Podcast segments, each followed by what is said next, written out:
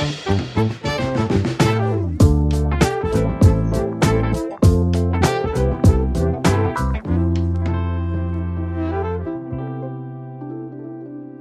welcome to The Landscape, a Crain's Cleveland podcast. I'm Dan Paletta. Thanks for being with us today.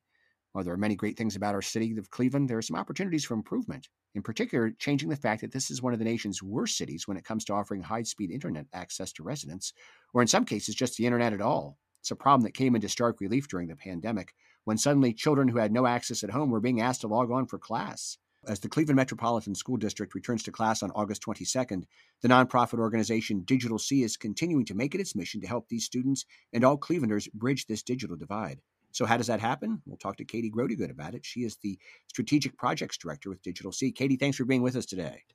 Absolutely. Thank you for having me. So, if I've never heard of Digital C, tell me exactly what the organization does. Sure. We are a nonprofit uh, here in Cleveland, Ohio. We're Cleveland based in the heart of of the city. We are in the Midtown Tech Hive, and our mission is really to make Cleveland's digital future equitable for all residents of, of Cleveland. Um, and we do that through Empower Cle, which is our wireless internet service, um, which provides reliable high speed internet at an affordable cost. Many of our residents get subsidies, um, so it's free, but at most it only is 1944 a month we have one plan for everyone. And additionally, the other piece of our of our magic sauce is um, we provide training and devices. So we not only provide connectivity, but we provide all the legs to enable our residents to cross the digital divide. People who follow this kind of thing know that Cleveland is far behind a lot of other places when it comes to the digital divide. But I mentioned that the pandemic really put this into stark relief. I don't think I'm overstating my case, am I? Absolutely not. Not only the pandemic, but historically, we're, we're digitally redlined as a community. And it, within those communities in Cleveland in particular, we are seeing the, the extent to which the pandemic has really wreaked havoc.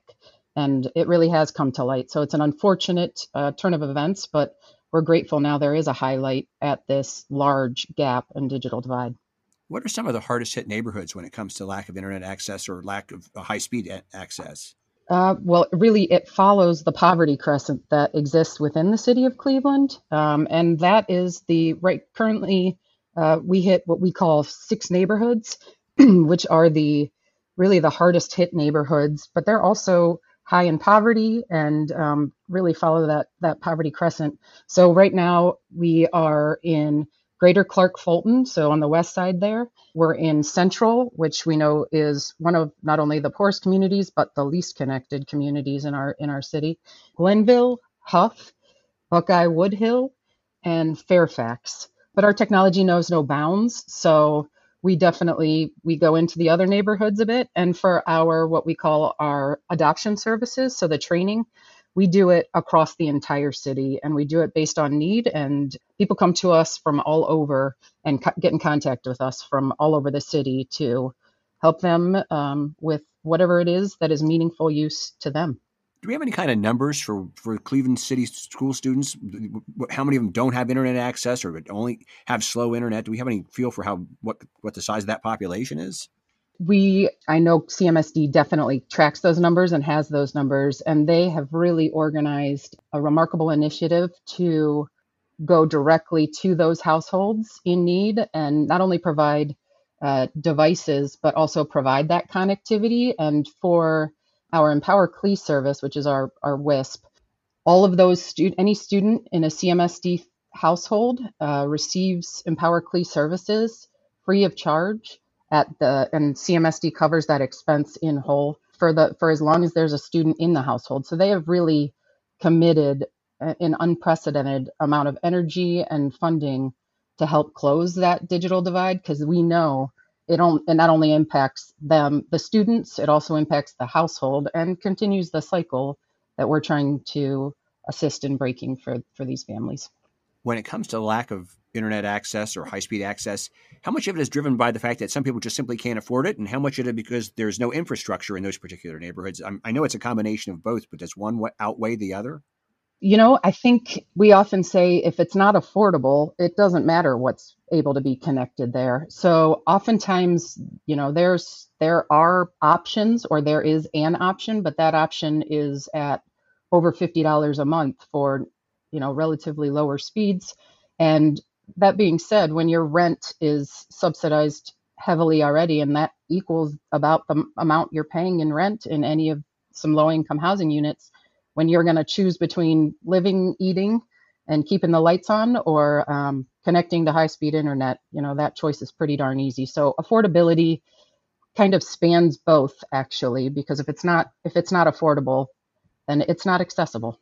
Why does it take a nonprofit to make this happen? Is there a case that if we had offered financial incentives to some to for-profit internet providers, they might be willing to provide these services, or they simply say we're not interested, or we're going to charge X amount? That's a great question. Uh, for-profit has have been in this space for a long time, and the problem still exists. In fact, we've, as you you know, we've we've topped that list as we talked about at the beginning of least connected big cities. Um, so if if there there have been incentives, there's a lifeline program that's been in existence for quite some time. Um, but as a nonprofit, I think the value that we bring and the differentiating factor is, among other things, we're mission driven, but we we have no desire to make a profit on this community.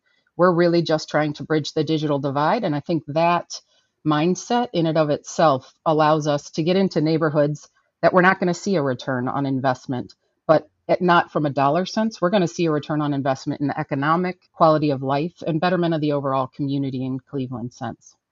One of the things that Empower does is you deliver broadband in some not or less than traditional ways in some respects. So what are some of the ways that you get your internet access to people that uh, pr- traditional providers don't use? So we work really closely with partners across the city. Um, in particular, we work with CMHA. CMSD, as we've talked about, is our largest partner. We have over 700 households connected, and over 1,200 CMSD students reside within those households currently. So that's a, a little blip on the radar when we're talking about nearly 40,000 students, but those are likely people that previously weren't able to connect and, and attend online classes. We're also really close partners with Cleveland Public Library, and we are a really grassroots, neighborhood oriented organization. We are with the community, we listen to the community, and we provide for the community.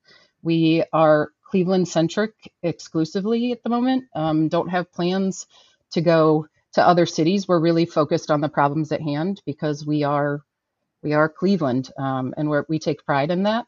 But we also utilize those partners to outreach through their networks in addition, because we've found trusted partnerships and being trusted within the community is our is our largest asset.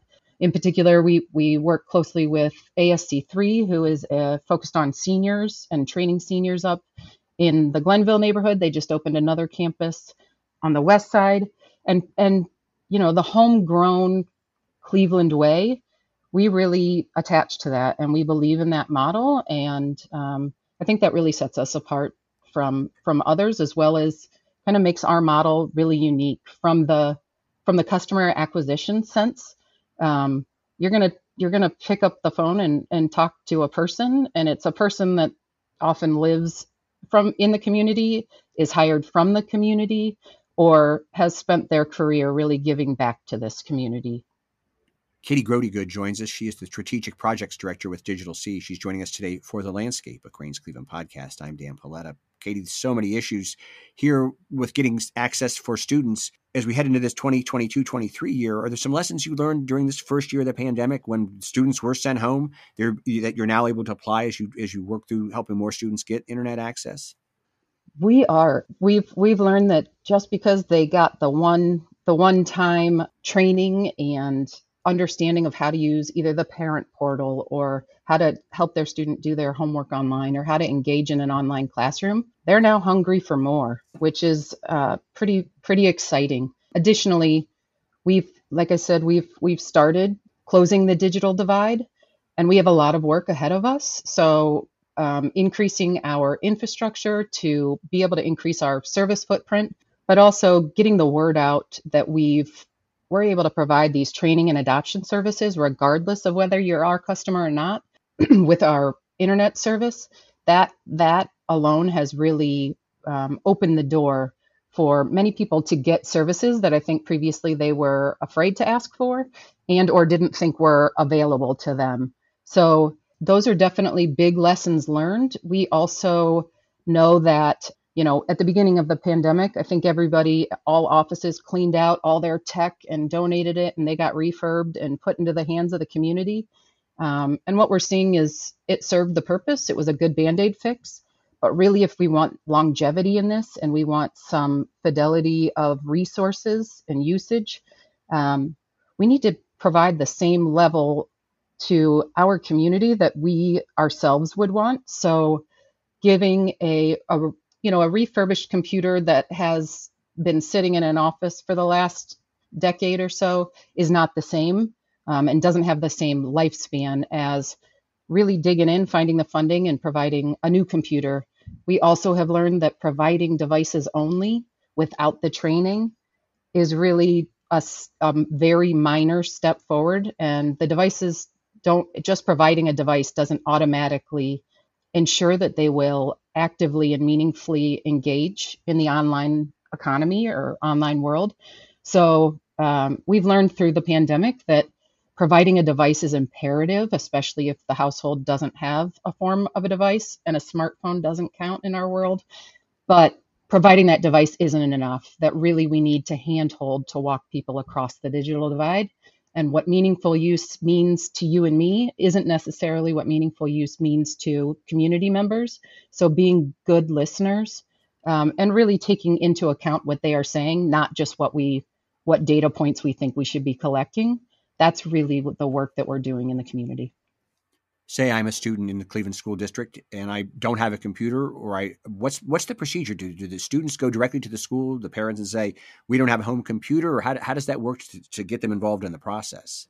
That's a great question. So within CMSD, our our partnership has really tightened up over through the pandemic so that we can mi- minimize barriers so that these families don't have to call five people to get one thing done just to get on the phone again with other people to get the second thing done. Right. Um, we can we can all relate, right?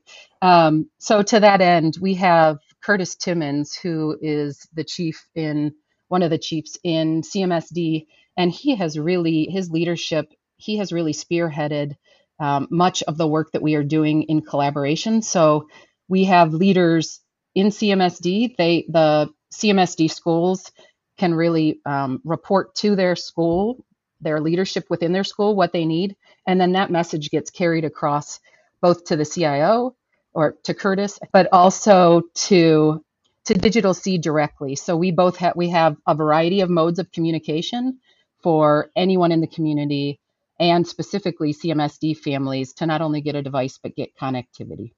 You mentioned the training. Is this a training that the students and parents undergo together if they're not familiar with how to use a computer, or is it more oriented towards students? Um, it's actually more oriented towards the caregivers, towards the family unit. We have collaborated on various programs to help students both skill up and learn, you know, learn various skills. We just completed a YOU backed summer session for students at Ginn Academy, I believe, where they they created a website for a local business that didn't have an online presence or a strong online presence, and through that they learned how to code um, and they fully coded this website. So we do some training and collaborating with students directly, but in large part, we are focused more on what we call the strivers, which are un and underemployed, which typically are the caregivers. We also have found there's a lot of seniors in our community that are caregivers for CMSD students. So I think, you know, I, will give my personal bias. I'll, I'll out myself that um, I think often when I think of seniors, kind of like they're not digitally native and they don't want anything to do with it. And what we found is quite the opposite. They are the ones knocking at our door more than any other population for the training to be less socially isolated and to be able to help uh, the students in their household or the younger people in their household really keep on track and get engaged with whatever it is, whether that's upskilling and jobs and applying or making sure that they're doing their schoolwork or getting community or getting school related resources so that they don't have summer slides so that they can keep up on reading and learn more math. So we really run the gamut um, of both identifying, listening, and then hopefully providing the right training and resources. That's interesting. That's exactly what I would have thought that seniors wouldn't really be interested in learning this new technology. One good thing about kids, though, is I know when I deal with a computer, I'm like, I shouldn't do this or that. Kids are not afraid. They just kind of dive in, and their their lack of fear, I think, sometimes makes them learn faster than we do.